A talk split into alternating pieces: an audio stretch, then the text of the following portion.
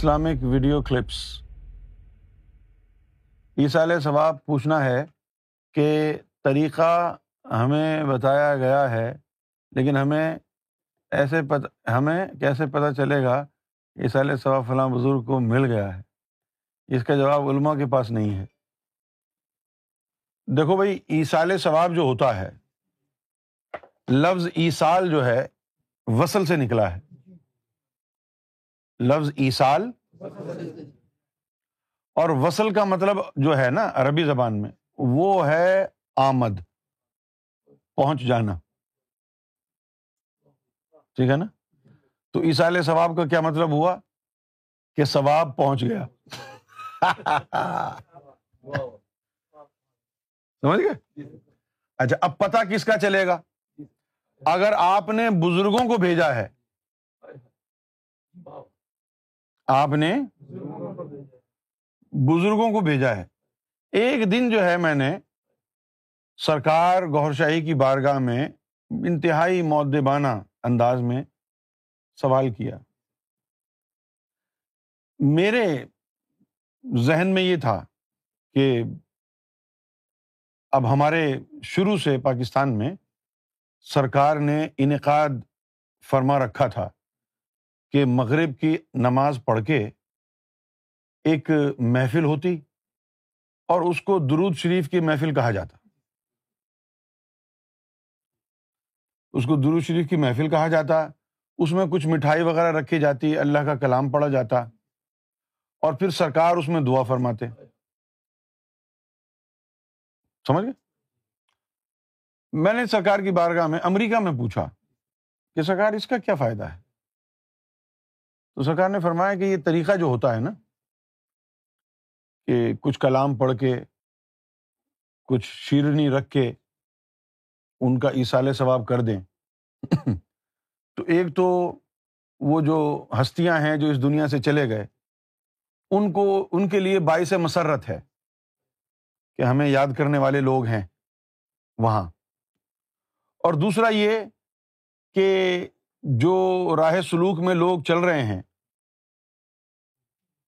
ان کے لیے ضروری ہوتا ہے کہ جب نور کا سلسلہ ان کا چل جائے، تو گناہ تو پھر بھی ہوتے رہتے ہیں۔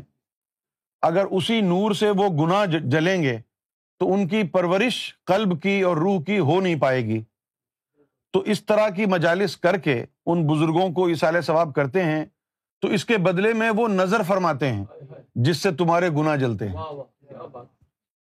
جس سے تمہارے گنا جل... اب جب گنا جلتے ہیں تو انسان کا دل خود بخود اچھائی کی طرف مائل ہوتا ہے۔ دل اگر برائی کی طرف مائل ہو تو اس کا مطلب ہے کہ تمہارے دل پر نفس کا قبضہ ہے۔ اور اگر دل تمہارا رب کی طرف مائل ہو رہا ہو، تو سمجھ جاؤ قلب زیادہ مضبوط ہو گیا ہے نفس سے۔ تو جو بزرگان دین کو ہم ایسال ثواب کرتے ہیں نا، تو اس سے ان کی نظر کرم ہم پر ہوتی ہے۔ لیکن اس کا پتا اس کو چلتا ہے جو راہ سلوک میں چل رہا ہو۔ کم سے کم جس کا قلب جاری ہو۔ سمجھ؟ اگر آپ کا قلب جاری نہیں ہے تو پہلی بات تو یہ ہے کہ شاید وہ ایسال ثواب جو پہنچ رہا ہے اس کو پہنچنے میں زمانہ لگ جائے۔ کیونکہ قلب جاری ہے تو براہ راست اللہ سے تعلق ہے۔ اللہ کہتا ہے کہ میں نہ شکلوں کو دیکھتا نہ عملوں کو دیکھتا میں تو دلوں کو نیتوں کو دیکھتا ہوں۔ تیرا دل چمک رہا تھا اللہ کی نظر کرم میں آ گیا نا۔ اللہ اوپر بیٹھ کے تیرے چمکتے ہوئے دل کو دیکھ رہا ہے چونکہ اس میں نور ہے۔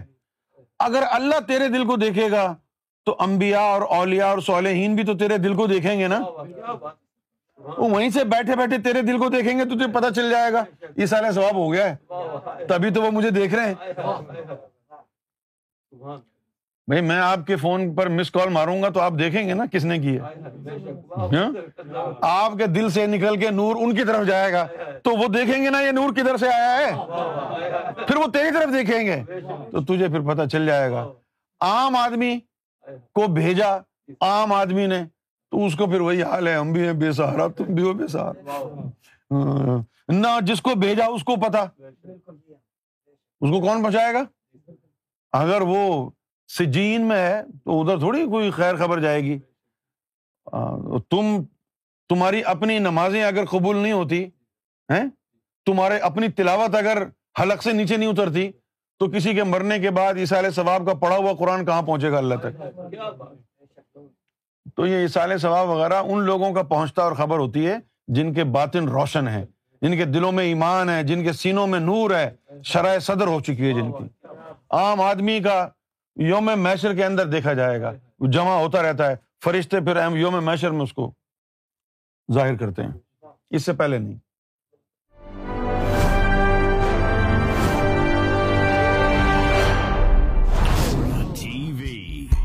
Bringing light love and peace in your life